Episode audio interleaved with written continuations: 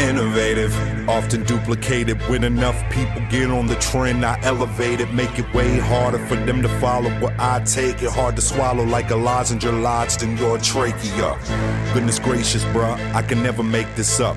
So just take your stuff, rake it up, and take the bus. Never fake the funk, you painted skunks. You played enough. I'm lifting bars to outer space, so the weight is up. Fight, fight,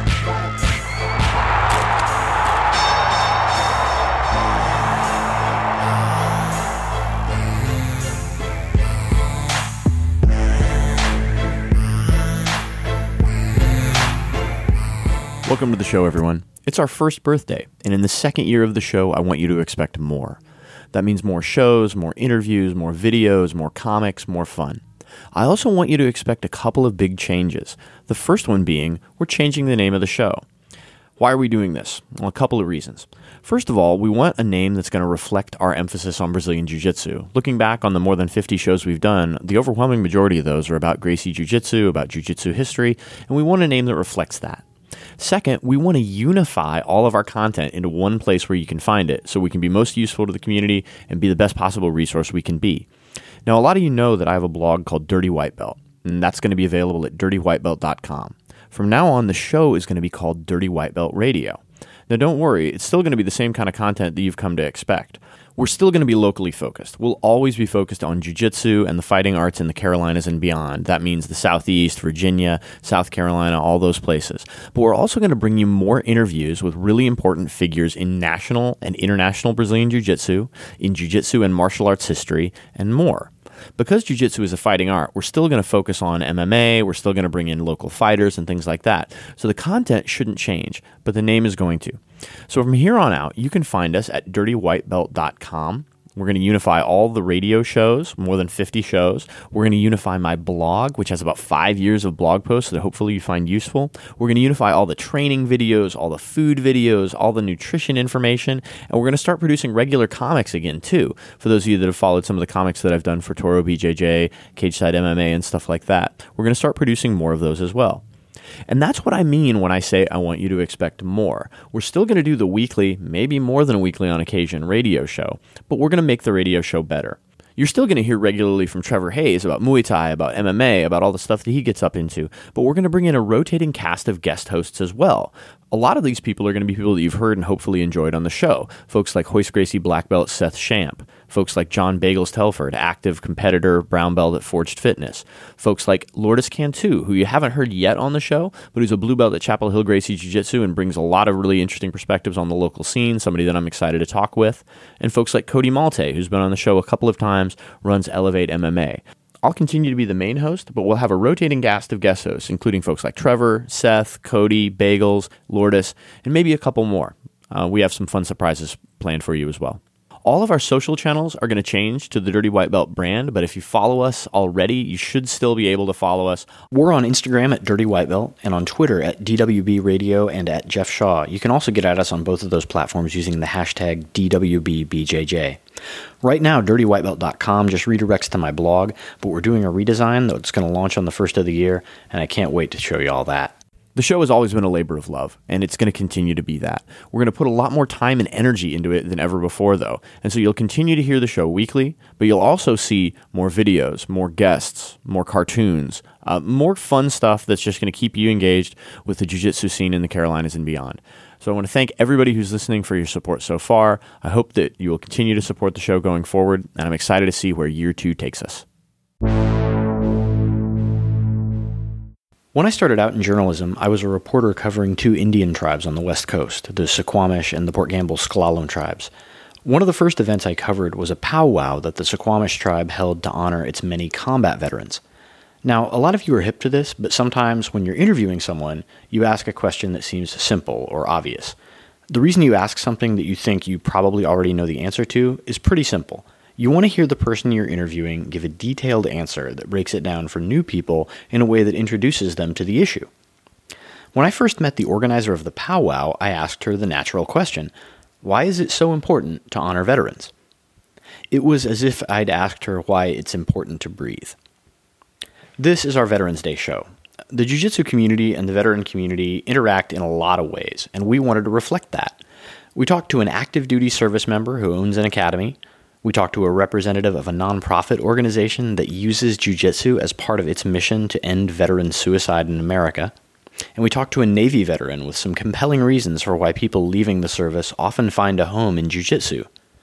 Those are the people that we should really hear from today. So let's just get to the first guest. Ricardo Tubbs. I'm the owner of uh, Da Firma Kimono Company and Da Firma Training Center, Chesapeake, Virginia. Uh, I've been training for 12 years.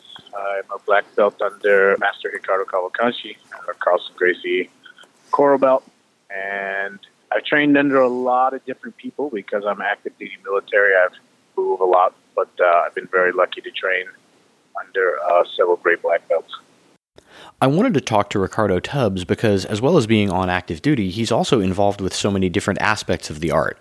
He trains jujitsu, owns a school, does seminars on bases, and heads up a gi company. I also wanted to talk to him about a new nonprofit foundation he's founded, but the only time we could find to talk was when he was driving to Washington, D.C. I didn't know why that was the only time he could talk to me, but we'll get into that later. First, I want you to hear him talk about his philosophy on jujitsu and his thoughts on veterans in the art. As an active duty service member, what does Veterans Day mean to you? Veterans Day obviously is a very uh, special day for us because Veterans Day is about, uh, you know, for me, I think of Veterans Day as the guys who did this before I did, if that makes any sense. Mm-hmm. Um, and I, I like to remember and reflect upon the guys that uh, that have done this longer than me, did this before I came in. I, one of my favorite things to do is go and talk to a veteran. Um, you can learn a lot from somebody who was there before you. Sometimes service members forget to learn the lessons of our past. So for me, uh, it's about celebrating those who uh, served the country, uh, as we say in the Navy, with honor, courage, and commitment. Do you have a lot of veterans that train with you at your school? We do, we do. We have uh, several veterans uh, that train with us, uh, uh all the way from we have Marines. Uh, we got an Air Force guy. We even let him train with us. the Air Force. Um, several Marines uh, and and sailors too. we don't have any Army guys right now, but at some point in time, I'm sure we will. You know, one of the things that I also do is I teach seminars on the bases. I just did one. Um, at Fort Meade not too long ago. The thing for me when I go and I do a seminar on the base, I did one in Japan a few, a few months back. Um, I don't charge clubs on bases for seminars. Uh, it's just my way of giving back to them. Uh, I think the most I tell them is, you know, you go ahead and give me lunch. That'd be pretty cool. And I don't eat that much, so I'm pretty cheap. yeah. So it, it, it, works out pretty good, and I actually I really enjoy doing that. It's a great way to give back. Uh, I think I just talked to some guys from the Naval Academy recently, so we'll be looking at maybe doing one up there as someone who comes out of uh, the Carlson Gracie lineage, uh, Master Ricardo Cavalcanti, uh, uh, what's your philosophy on jiu-jitsu? Is it something that's primarily a self-defense art with some sportive aspects? Is it something that's purely for self-defense? Uh, what, what, where do you come down on the whole sport, jiu-jitsu, self-defense? Um, what's the what's the what is jiu-jitsu all about for you? So for me, for us, we always say the same thing, and I, my students right now would probably be able to finish my sentence before I say it. But if you don't know self defense, you don't know jujitsu. Mm. So self defense is a big part of our is a big part of our program at my academy. Um, everybody trains at my academy: men, women, children. Um, so I feel that I have a responsibility to make sure that everybody knows self defense. With that being said, we also have a lot of guys that compete. I still compete. Um, so we don't solely focus on self defense, uh, but it is an important aspect of what we do. So when my guys go up for their belt test, they better know their they better know their self defense. Mm-hmm. Um, so it's very very important to to me to make sure that when I have a student who walks out of my doors, I don't really want to see them trying to do a berimbolo on the streets to protect themselves. Like, not that that's a bad technique for sport jujitsu. It's probably going to get you jacked up on the streets. so, being that a lot of my students are active duty military and also are police officers, uh, I have a I have a responsibility to make sure that they that I I keep them safe on the streets. So we do both. We definitely do both. We love competing, but we also uh, teach the self defense. What do you think it is about jujitsu specifically that helps folks uh, either coming back from a, a conflict zone or or uh, or service members? What do you think it is specifically about jujitsu that that helps with that mental aspect? You know, I don't know if it's just jujitsu. Uh, I've got a friend of mine who who his thing is running. Right, that's what he does. He does triathlons. And, and so I think what it is is that it is a way for you to not only challenge yourself physically, but it's also a mental challenge. You know, so uh, I know you do jujitsu also. So uh, what belt level are you now? I'm a purple belt. Okay, so as a purple belt, I, I know when I was a blue belt, I, I after white belt, everything was great at white belt, and I made blue belt, and I was a blue belt for a while. I remember how many times I was like, God, this is driving me nuts. I've had enough of this as I'm on my way to the gym. You know, so it's like, oh, I'm so tired of jiu-jitsu. Every time I go, I just get beat up and everyone's submitting me. Uh, you know, but it's a mental challenge, right? I never gave up, of course. Um, of course, some people do give up at blue belt. And then the same thing once I got the purple belt. I felt the same way. I was like, ah, this is driving me nuts. But then things started getting better and then I started to see the light. So I think that there's a there's a mental and a physical aspect mixed into it. You're making yourself better. You feel physically better. Um, just like you know, runners get that runner's high. I definitely think that there's a jiu-jitsu high. Uh, the release of endorphins that make you feel better when you're out there rolling. You you you bond with people. There's no other martial art that I know of that is, and for lack of a better word, that's as intimate as Brazilian Jiu-Jitsu you kind of can't get any closer to somebody than you do when you're doing Brazilian Jiu Jitsu. Uh, so these people that you, you, you spend time with, you sweat with, sometimes you bleed with, they become your close friends. Uh, uh, and, and it's a it's a whole nother community of people, uh, and, and we all come together, and everybody is the same once we hit the mats. So I think maybe maybe there's a little bit more to it because of the intimacy uh, the, the closeness that we become uh, in jiu-jitsu. Um, but I, you know, for me, it's it's it's the mental and the physical and the, the, the desire to get better all the time.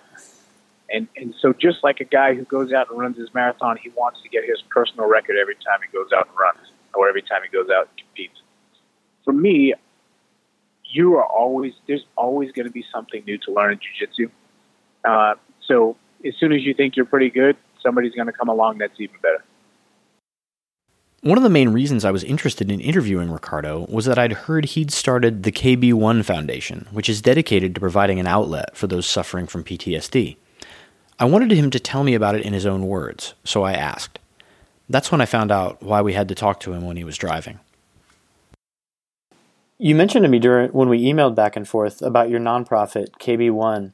Um, how did that? Uh, like, I want you to tell me about the goals for the nonprofit, uh, how it came about, and why it's important to you.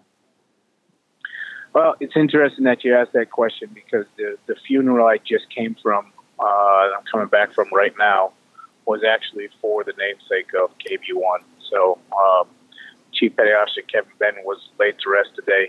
Uh, very, very good friend of mine um, unfortunately, uh, due to some of the problems that we have when we have to go to war, uh, Kevin physically came back uh, from the war, but Kevin never came back from the war. wasn't the same person who came back, and unfortunately, uh, he succumbed to uh, the PTSD, and uh, unfortunately, he took his life. So to me, what we are what we are trying to do with KB1, which we're still working on all the kinks, getting everything together to make sure that we can get uh, and just do everything the proper way. Um, the goal is for us to get a coalition of academies uh, and have instructors that will openly have their doors open for uh, active duty service members, uh, even police officers, anybody who has been uh, had to deal with the PTSD issues. So it's not just active duty service members. We're trying to take care of police, firefighters, first responders. Um, I always know that when I go on deployment to wherever it may be that I go, um, what helps me get centered when I come back is jiu-jitsu. So if I came back and I had nothing else to do, I just came back and, you know, the lawn is waiting for me to mow it, whatever it is, uh, I think it would be very difficult for me. So jujitsu is the one thing that normalizes me when I come back from jujitsu. And I think a lot of times what happens is guys need to have an outlet. So what we want to do is we want to get a coalition of, of academies together that actively um, bring people in, try to make them, uh, give them something just like what I have that normalizes them when they come back. So the cool thing about one of the foundations that we're working with is they have a, a lot of different things. Whether there's they have a running group, um, uh, they they do motorcycle rides. So we're kind of a, a split off from the Spartica Foundation right now uh, as we continue to work on on getting all of our stuff together. So the goal is one, like I said, get a coalition of academies across the country together, um, and hopefully, once if we can, if we can um, get the academies to quite possibly, if it's needed, uh, financially, if it's needed, to provide a, a, little bit of a lower cost for tuition. Um, and then the other thing that we want to do with the the the uh, KB one is we want to go out and train leaders, um, whether it's active duty leaders, police officers, firefighters, whoever it is. We want to train them on how to talk to people when they are, concerned that somebody may want to hurt themselves. So, uh, a lot of guys, uh, whether it may be me, you, anybody else, we may see something. Hey, you know what? Jerry doesn't look like you know he has been the same for a while. He's doing this, he's doing that. Things aren't the same, you know. But I want to talk to. Him. But we have to be able to talk to the people um, and and reach a hand out to them. Um, we know that there are there are going to be some times where we're not going to be able to save everybody. But if we can teach leaders uh, and peers how to talk to somebody who is uh, at risk, then we could save that person's life. So, to me, this is something that I, am dedicated to. I've been doing a lot of training on it. Obviously, past 20 years the Navy, we're always training on on suicide prevention. But it's time to, to make the rubber hit the road. We simply have to teach people how to talk to people about suicide because most people would just run the other way.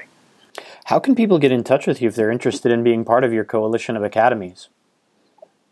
Well, right now they can uh, reach us through uh, Facebook or at uh, KB1 Foundation on Facebook. Uh, pretty pretty simple to find us right now. We don't even, we don't have a website up right now. Like I said, we're still working on getting getting everything together, uh, and and as soon as we do, we'll have a website up and we'll get all that stuff squared away. But one of the things that I, I, I, I want to focus, especially too with the with the organization, you know, we we made up some T-shirts and some patches. Our goal is not to make a whole bunch of money. Our goal is not to make money. Period. Our goal, because we see that with a lot of these different foundations that are out there, they're making all this this money, and we don't see what they're doing with it. So this is a what we're trying to do is just get a gra- grassroots um, movement, just to get people out there who who offer something to active duty, uh, really to anybody who's suffering from PTSD, who's had suicidal ideation, and thought about suicide, to give them something outside of nothing. Um, and so, to me, that really shouldn't cost any money. So I don't. I, I feel like the the foundation doesn't need to raise money for much, unless it's for us to go out and give training um, to different places because I think that that's really important. But uh, you know, the big thing for us is to make sure that we're actually doing something and we're we're, we're doing the right things for people. So as time goes on, of course, you know that may change uh, on, on how we do it. Uh, but we're, we're going to square this thing away and we're going to do our best to help people. Um, you know, uh, battle this disease of, um, you know, because it's a mental illness and we've got to do something to help people. Now we get to the final reason I wanted to talk to Ricardo, and it's funny because this part wasn't actually supposed to end up on this show. Eventually, we're going to do a podcast about gi companies where we interview people from Toro, from Lanky, maybe from Origin and Show Your Roll, and just focus on the kimonos we wear when we train. I thought as long as I had Ricardo on the phone, I would ask him about Da Firma, the gi company he owns. That was supposed to be for the gi show, but he told me a story when I asked that meant it had to make it on the Veterans Day show. You'll understand when you listen to this. You know, we're very proud of our gi company, uh, Da Firma Kimono Company. Um, we're a little bit of a smaller company. Not everybody knows about us, but we've been around for a while. Uh, you know, we've we've made our name uh, for being a company that makes a lot of custom gis for schools. So so people start seeing our our, our uniforms around and like, wait a minute, that's fair. So uh, you know, we make a lot of stuff for schools, but we also have a, a really uh, robust uh, retail aspect of it. So I know we're talking about Veterans Day. We always always, always, 365 days a year, have discounts for active duty military. Uh, all they have to do is email us at info at the BJJ. Uh, and then there's a light screening process. And the reason why there's a screening process is because there are people out there who will do anything to get a discount on something.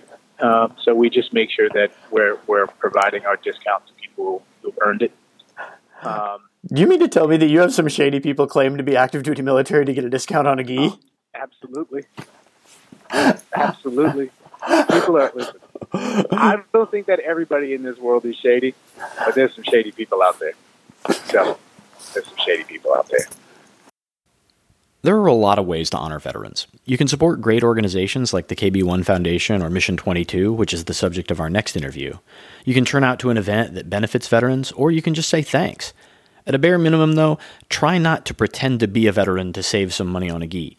And if you're listening to this and you happen to have done that, you should donate twice that money that you saved to veterans charities. Jiu-Jitsu is part of the solution. Jiu-Jitsu saves lives. Veterans love Jiu-Jitsu. I love Jiu-Jitsu. Um, we, we appreciate what you do as a community. Um, the way that you the way that you treat people, your humility, um, your compassion, your respect, um, it is it is felt. Um, the ripples that you bring about in the veteran community that I see firsthand at Fort Bragg um, on a, nearly a daily basis, we feel that and we appreciate it. That's Julia Parker Gumpert from Mission 22, speaking at Toro Cup 2. Mission 22 is committed to ending veteran suicide, and they use jiu-jitsu as a core element of their work. I could say more about that, but it's probably best to let Julia explain it. So, for our listeners who may not be aware of Mission 22 or Elder Heart, maybe you can explain exactly what it is you folks do. So, Elder Heart's a not for profit that was started in Nashville, Indiana by Mike uh, Kissel, um, Tom Spooner, and Magnus Johnson. And they were using large social projects, specifically art, um, when they first started to draw attention to veterans' issues, um, primarily uh, the veteran suicide issue. Um, 22 a day at that time um, was the VA agreed upon statistic. They were taking their lives here once they came back from combat um, area deployment. Um, recently, the VA has amended that number down to 20. Um, primarily, we wanted to first off draw awareness to the issue. So the War at Home Memorial is uh, now is now in place. It's in Bandera, Texas on the site of uh, Warriors Heart, which is the first um, Warriors Healing Warriors Treatment Center in uh, in America. Fans there, it's completed now. I urge everybody to go to uh, mission22.com to check the the pictures of that out. But you know, I think all, through through the entire inception of this process, awareness was primary, and then accountability was second. And we started to to realize that as a not for profit, we had we had to grow all right, everybody's aware now. The numbers out there, you know, I think we did a pretty good job of that. But now we need to address part of the solution. What are the solutions? And that's how we got into jujitsu. Started looking at the things here locally in the Fort Bragg area that really people were enjoying when they came home from deployment, where people could really feel that sense of community, still be healthy, still um, have the ability to to essentially be a family again and jujitsu was one of those standouts. So, so now, as as Mission 22 has evolved, awareness phase one, um, the monuments up, It's going to be traveling, so everybody will have the, the ability to experience how powerful it is. Now we need everybody to step up. This is a time where we really want to focus on giving folks who need treatment, who need some, who need some assistance, um, a place to go. So now that the monument's funded, you know, every dollar that comes in will go directly to funding warriors, specifically veterans and uh, family if needed to treatment facility or center of their choice. Um, so this is this is our ability to literally be directly involved in reducing that number even more. It must be exciting to to play a more direct and tangible role in the healing process for veterans. It definitely has been, and I think that's you know through one thing that I've that I've seen through this is everybody always underestimates their ability to make change. Everybody's like, you know, what can I do? What can I do? What can I do? You know, the fact that you're talking about it is is first off and foremost and most important. The fact that veterans issues aren't just a buzzword anymore. These are things that civilians are taking taking responsibility for. Um, you know, so you know, people underestimate their you know ability to make a change from just recognizing that they can make a difference. You know, that's step one. And then you know, whenever somebody says, "Hey, why don't you come to the mats with me this weekend?" Um, you know, why don't we go down to this tournament instead of you know you going out and you know uh, abusing your body with alcohol or, or substances or hey i know you're having a hard time in your marriage. How about you come wednesday night to jiu-jitsu with me? Get some of that anger that frustration out. So it you know people people are providing access to the solution. And i think that friendship and brotherhood of veterans being accountable with other veterans for their for their actions and for their life and their for their transition from combat roles back to civilian uh, back to the civilian world it's just it i mean and i mean it's key. Is there a particular person you've worked with or a particular success story where you can say yeah jiu-jitsu really changed that person's life uh, for the better? And uh, i mean i'm sure you have many stories but are there any that, that leap out to you? Yeah um, specifically pete wilhelm. Pete wilhelm is one of our core mission 22 guys. We've got uh, we i mean the mission 22 ambassadors are all over the country now. Essentially you know an ambassador is just somebody who says you know hey i'm going to i'm going to continue this fight. I i'm going to take the the accountability serious. Now i'm going to take action. But but pete was one of those guys the um, retired marine combat um, experienced veteran spent many many many months overseas um, came back had a had an alcohol problem um, lost control of his weight, um, lost control of a marriage, um, essentially saw his life spiral out of control. And he made this transition under uh, um, with his jujitsu to under Renato Tavares from uh, from down in Florida, who essentially mentored him and told him, you know, you have to show up to the mat. You have to show up. You have to be here. You have to be present.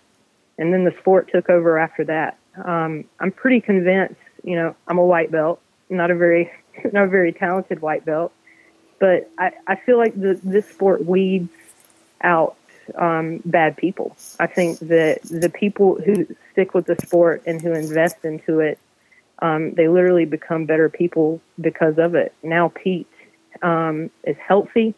Pete has a, a beautiful marriage, great kids, a successful academy and essentially he he no longer you know he he says the saying you can either inspire people or infect people.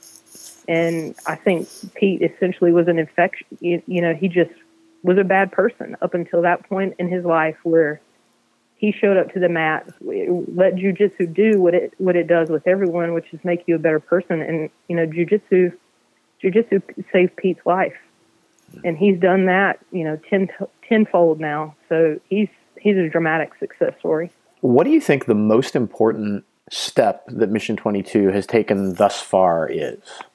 I think the most important step um, that we've taken so far is is making everyone aware, but making everybody feel like it, it obligated. Um, not obligated in a you know a guilt um, like a guilt ridden sort of way, but obligated in the fact that we have a free country for a reason. And we have a military full of men and women who essentially will go fight on, you know, any soil, foreign and domestic, in order to defend the Constitution of the United States. And I think a lot of times we take that for, for granted. and it it really goes it really goes full spectrum. Whenever you focus on the health of the veteran returning home, that you will not forget the ones who are still active duty. Um, because we, we really wouldn't have a lot of these veteran issues if if the health, the well being, the family structure, and and the overall mental health of, of these soldiers are addressed earlier. So I think the the fact that everybody now feels obligated because you know we we essentially have such a great military. I think that's the most important step is that we've just given people this ability to to essentially change the course of veteran health care from active duty till now. If someone is listening to this podcast and they think, you know, you're right, we all owe a debt to these American veterans, to the active duty service members, I want to help.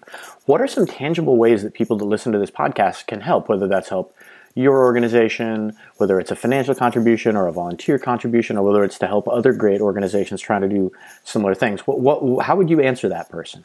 We, over the last year, have created this essential referral website if you go to www.mission22.com and you click on resources, we have um, you know resources listed all the way from We Defy Foundation, which is an Alan Shebaro and Joey Bozik um, created not-for-profit that will train um, combat wounded veterans on the mats, all the way up to black belts for butterflies. Rich McKeegan's and, and Dylan's Wings for Change for that could address some of the issues that are in the, in the family, that are in the home dealing with autism.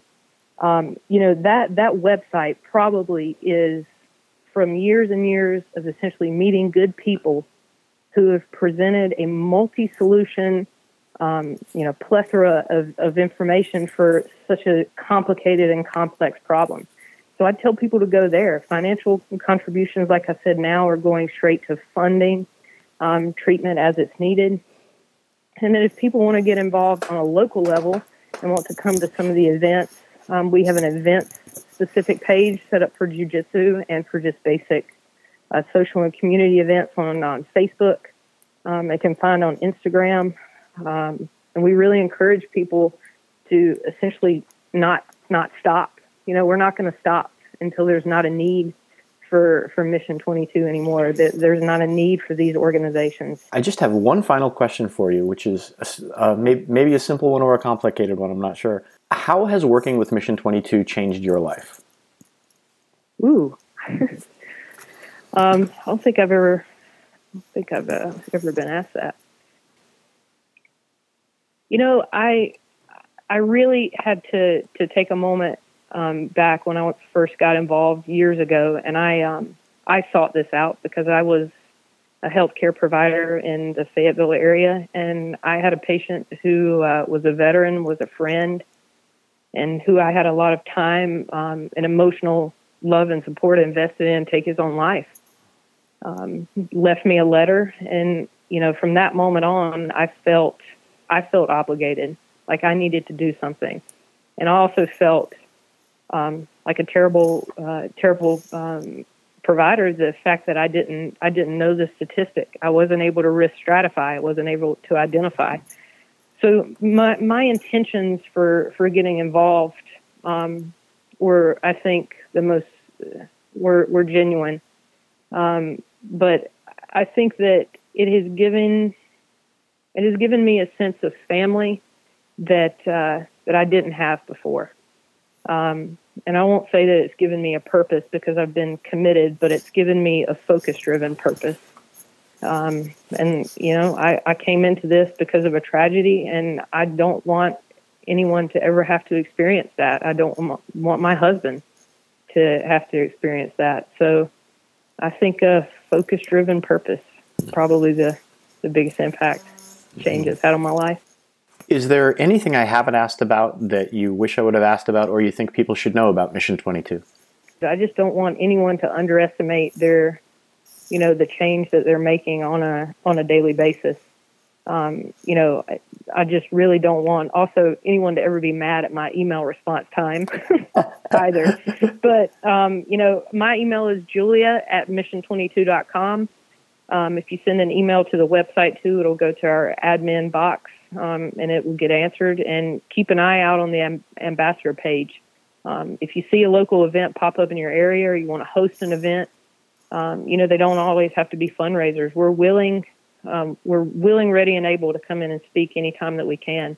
Um, so we just appreciate the the fire that hasn't, I mean, it hasn't stopped, and I appreciate the opportunity to be on. Thank you. We'll post links on the website and the Facebook page that help you support both Mission 22 and the KB1 Foundation. But it's not just about organizations, it's about the countless veterans around the country who have found a home in Jiu Jitsu. We wanted to talk to those folks too, especially those who continue to serve in other ways. One of the people who meets all those requirements, and he's a guy who's passionate about the idea that veterans should try training Jiu Jitsu, is Jason Mask, a purple belt that I train with at Triangle Jiu Jitsu in Durham. So we're here with my training partner and friend Jason Mask, purple belt at Triangle Jiu Jitsu in Durham, North Carolina, and U.S. Navy veteran. Welcome to the show, Mask. Thanks for having me, Jeff. Man, first let's get started by talking about your time in the service. Well, I was actually active duty for four years, and I enlisted in 1995. Worked as a lifeguard in the local high school, and just decided, eh, time to do something new. So um, when I enlisted, um, I went to Great Lakes, Illinois, for my basic training and it just so happened to be through the months of um, February and March. So it was really cold. I don't think it was above like negative six the entire time every day. the Great Midwest, man. yeah. So it was really interesting. Um, it was my first time kind of out of the country as far as um, rural country, you know, and uh, being closer to a bigger city like Chicago. So it was an interesting experience. Very cold all the time. Uh, it was two months long we actually uh, ran in the drill hall all the time, and instead of PTing outside, we would actually uh, shovel snow from one side of the courtyard to the other, and that was kind of how we got our exercise. So it was, it was kind of interesting. And what did what did you find you got out of your time in the military? Like, was there a kind of camaraderie, a kind of uh, like what what what did you like about it? You know, it's interesting, like the relationships that you develop. Um, you meet people kind of spur of the moment in different situations, and you make lifelong friendships out of it. Um, still have several friends in California, a friend in Hawaii.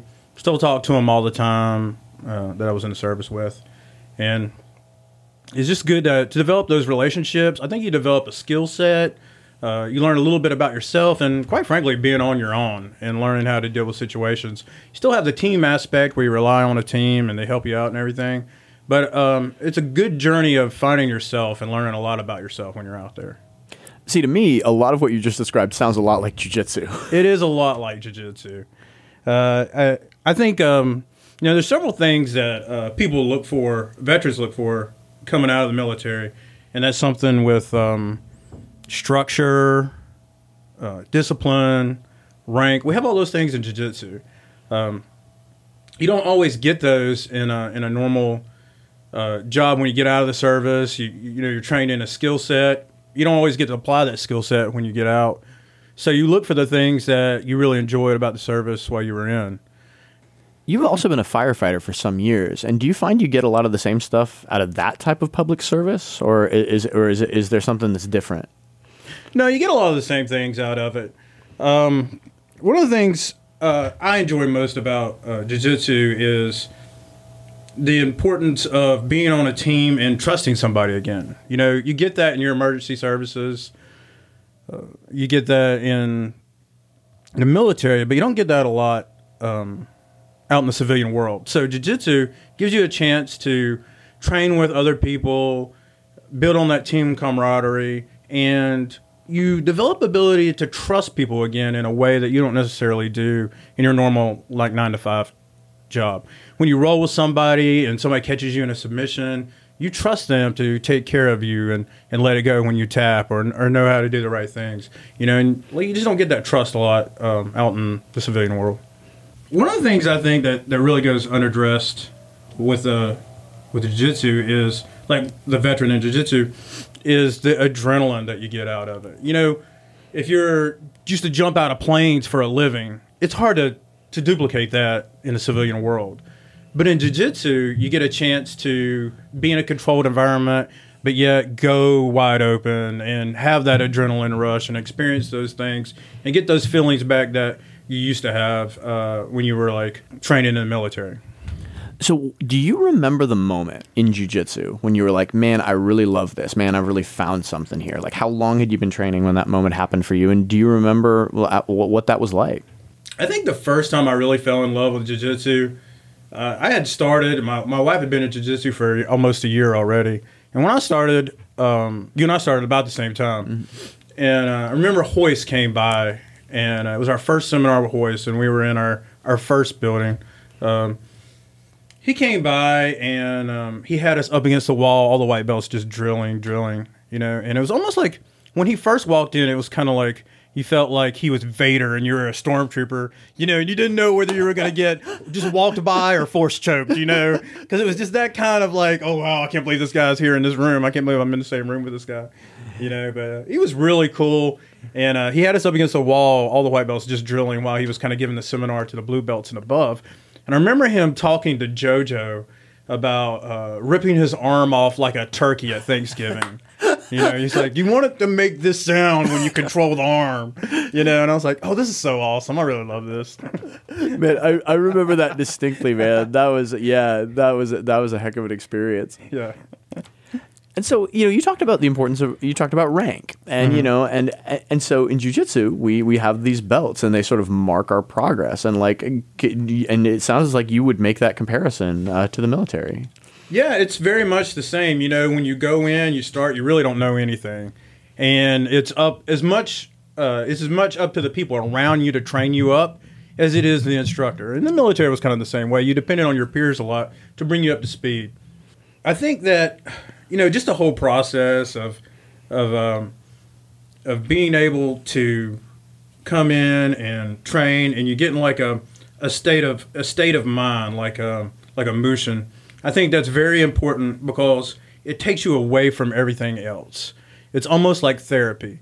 You know, when you're out on the mats and you're rolling, you only have one thing on your mind, you know, and then it's like defense or offense, or you're in just in the mode. You're you're in the flow, and you're not thinking about like is trash supposed to come today or tomorrow? You know, like what do I do? I need to roll the trash out the curb. You're actually like you're engaged into just that, and I think like that is a good exercise for your mental health.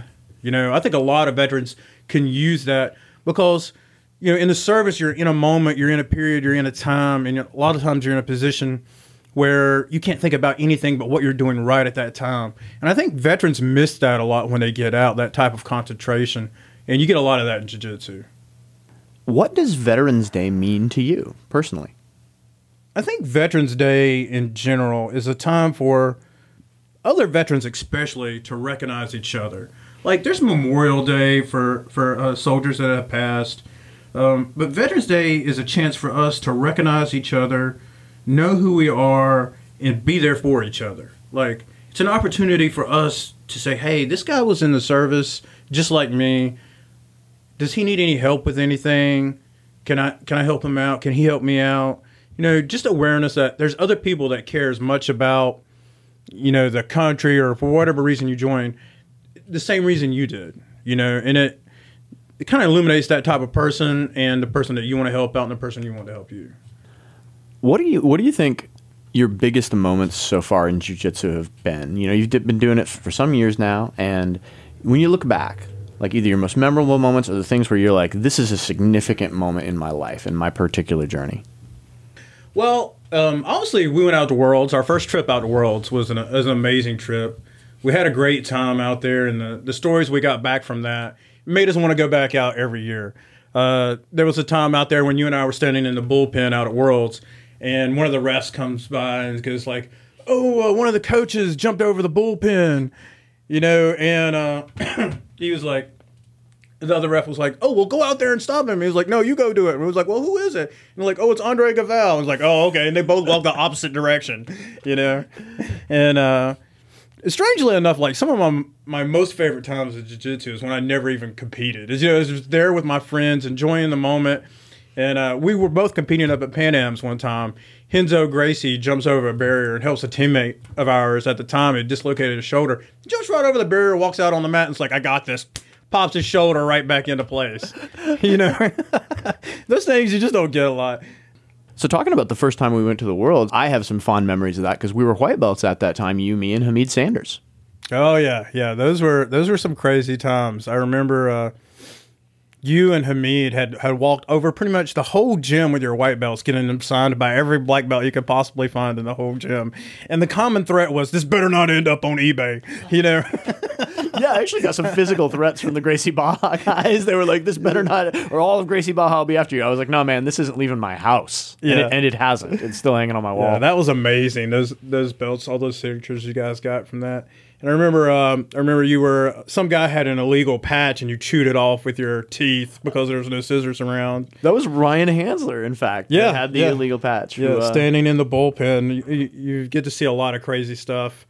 Uh, I remember that we, uh, you and I were both in the bullpen at one time, and I think Kim was out on the mats, but not on the mat we were watching. We couldn't actually see over anybody's heads. We just kept seeing this one lady fly over the top and land, fly over the top and land. We're like, what's going on over there? Well, it turns out like there was about a 300 pound uh, judokan female there from Mongolia and she was a part of the national team, and uh, she was laying the smack down through the blue belt ranks over there, and we were just seeing that. And uh, what was funny was how she mysteriously disappeared for the Open. It was almost like we kept we kept joking around, like uh, you know, oh, the Brazilians captured her and took her off in a van or something because we couldn't find her anywhere for the Open. She just disappeared. you never know, man. You never know what's going to happen at the jiu-jitsu world. And of course, uh, I think uh, the Newark qualifier for Abu Dhabi was pretty awesome going up there and seeing uh, Kim and Bagels up there competing in that. And Kim actually qualified and got to go. I remember when she she won that, we were like, "Oh man, this is actually happening. We're actually going to Abu Dhabi. This is crazy." And then just going there and experiencing that moment, I think was probably one of the biggest differences for me in jiu-jitsu just saying like wow the community out here is is crazy. I wish we could bring this this kind of love from the public back you know into the us and and have them care as much about it as you know say we do I identify with a lot of that, especially the some of my favorite moments are not moments where I myself was competing, but moments where I was there with my teammates, either in this excellent training experience or where I watched one of my teammates do something impressive, like Kim qualifying for Abu Dhabi, or, or, or I wasn't there at that time, but like you know, a moment like that where you're like, ah, that's somebody that I've trained with every day. Like one of your teammates wins a fight, yeah. right, and you're like, absolutely. I had started like after jake uh pretty much stopped fighting so i didn't get to see so many of his fights but uh people like chris uh, dewan seeing these guys fight and represent us you know even though that you didn't actually uh, do that you know you helped them get prepared to get ready for it but hey that's a part of you out there you know and you're really happy to see these people succeed and do well i think that's one of the best things about jiu-jitsu to me And you've mentioned that you know you've stayed in touch and formed lifelong friendships with some of your friends that you were in the in the service with as Sure. well. And you know, and so that seems to be a commonality between military service and jiu-jitsu is you you have these people that you're going to stay in touch with the rest of your life. Sure, you know, you always meet that person. Uh, like we met uh, Eric and um, Amber at a um, U.S. grappling match, and you know they were from Virginia. We didn't really know them. Man, we like those guys so much. We kept inviting them down to come down and train with us, come at Triangle, and now they they train regularly at Triangle, and you know they're part of our team. And it's it's it's odd how you just meet people one time and then you feel like, oh hey, these are these are going to be some good friends, and you know, you know we're going to develop friendships with these people, and you know if you ever need a pl- place to crash, you can go stay there. You're traveling out of town for a jiu-jitsu tournament. That's a great way to do it. So one other thing, one other commonality that I identify, and I'd be interested to get your take on this, is like in jiu-jitsu sometimes you'll you know lineage is really important, and you know Sure. who you got your belt from because that reflects who you trained with and stuff like that. And every so often you'll see somebody that maybe plays a little fast and loose with like I got a black belt, maybe I didn't actually, and I, I've noticed that some of that. Some of my military friends talk about stolen valor with guys that claim rank or achievements that they didn't achieve. Do, do you see a parallel there? Right. Well, you know, we talk about parallels, and that's a pretty big parallel. Uh, you'll see a lot of that in the military, and you tend to see that in jiu-jitsu some too. You know, um, I was in um, the first Desert Storm era, and um, that doesn't mean that I parachuted out over the Arabian Sea somewhere with a halo and then swam to shore with my flippers and CNN was on the beach and everything. You know, none of that actually happened to me. I was, uh, I played my part, I did my role, I was stateside, but I own that, you know, and I think that's very important that you don't have to be somebody you're not. Um, be who you are. You contributed to the cause. I think that's a touchy subject for a lot of veterans. They don't like to see that. And you see that a lot in jiu jitsu too. Uh, not necessarily like people who um, claim to be, you know, black belts who are white belts, but they're always like up themselves, like, oh, I'm a I'm a blue belt or I'm a purple belt. You don't have to do that to be a part of something great. Own your time uh, in your rank or in your rate. You'll enjoy it. You'll learn a lot all your stories will be really good. you know, and uh, people respect you a lot more just for being for what you are, you know, on that moment in time and, and be that guy. You know, don't be the other guy. on that topic of awesome stories, do you find yourself when you're talking to people that neither served in the military nor trained jujitsu, do you tell more military stories or do you tell more jujitsu stories to those people? Actually, I'd say I would tell more jiu-jitsu stories because they're just a little bit crazier, you know. and uh, people can relate to the military a little bit more than they can guys rolling around with each other on the mat. You know, sweaty guys rolling around. I get that all the time at work. Was like, I don't really understand what you do. You know, like which person are you in the Karate Kid? And I'm like, none of them. so, as a veteran yourself, who's been doing jujitsu for a little over six years now, mm-hmm. um, and what would you say to veterans that have that are maybe just now leaving the service and kind of looking for something to to fill that role that military service has played in their lives? Well, I mean, this is it. I mean, like you can't find anything closer to the military than jiu-jitsu. Rank, structure, um, the ability to come in and just have that massive ad- adrenaline dump and train all the time, and uh, having a camaraderie and uh, knowing that you can trust people uh, with your own safety. All those things that um, you grow accustomed to in the military and you take for granted that they're always going to be there. You don't always find as soon as you hit the civilian world, but they exist in the jiu-jitsu gym, you know. And I think that's I think that's really important when people go and they're looking for something. You know, this is good. I, I wish more schools would reach out to veterans and be like, "Hey, come train with us. These are some of the things that will help you adapt back to civilian life." Is there anything that I didn't ask about uh, that you wish I would have asked about or maybe if there's anybody that has particularly helped you with your journey that you want to shout out, now's the time. Oh uh, well, without a doubt, there's some people that's that's helped me along my way.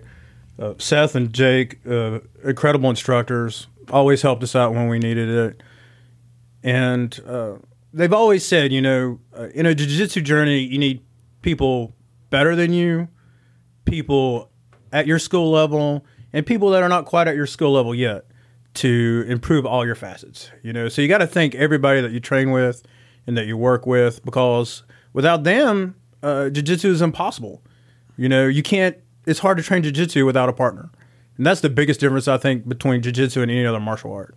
Is like you need another person, and uh, thankfully in my life I've been blessed with uh, a pretty badass chick. You know. Who are you talking about, Mask? That'd be my wife, Kim, and uh, you know, our journey on jiu-jitsu together has been pretty amazing, and uh, I don't know that it would be half of what it was without her, and that's uh, that's something I hope we get to experience for the rest of our life. You talk about jiu-jitsu goals. I think probably my biggest jiu-jitsu goal is to be able to do this when I'm 90. You know, I, I think that's important, and I hope that we're doing it together.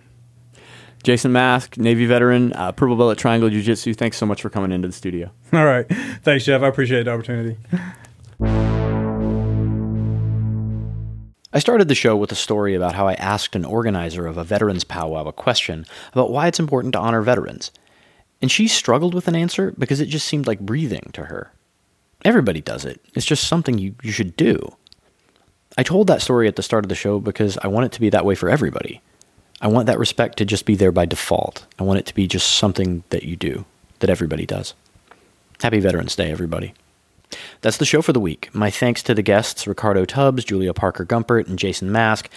And thanks to you for listening to the show and for hanging with us on the transition from the Concussion Cast to Dirty White Belt Radio. If you subscribed to us on iTunes and Stitcher before, you should still be subscribed even through the name change, but it can't hurt to double check. And if you didn't subscribe before, please do. It really helps the show out. If you like the show, you can leave us a review either place. Same with social media. If you followed us on Twitter or Instagram before, you should still be following us.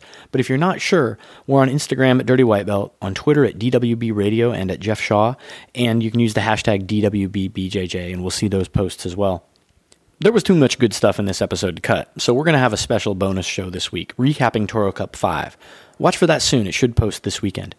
And next week's show is with a legend of jiu jitsu that you really need to hear from. It's going to blow your mind, and I can't wait to share it with you. Thanks for listening, and I'll see you next week.